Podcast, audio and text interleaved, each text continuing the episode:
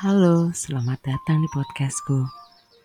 Di podcast ini aku akan membagikan kebahagiaan dalam kesederhanaan. Yang tentu saja akan aku sampaikan dengan hati.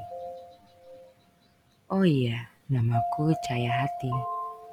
Kamu bisa panggil aku Caya atau Hati. Terserah kamu deh mau manggil aku apa.